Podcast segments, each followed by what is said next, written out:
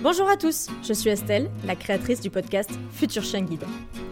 Passionnée par les chiens guides d'aveugles et également engagée auprès de l'école qui les forme à Paris, je vous donne rendez-vous chaque premier et troisième vendredi du mois pour partager mes rencontres avec des familles d'accueil qui contribuent à l'éducation des chiots, des malvoyants bénéficiant d'un chien guide et plein d'autres invités actifs dans cet univers.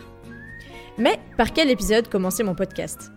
Par un épisode qui a fait l'unanimité, qui montre bien comment un chien guide d'aveugle peut changer une vie en lui donnant un sens et une revendication profonde.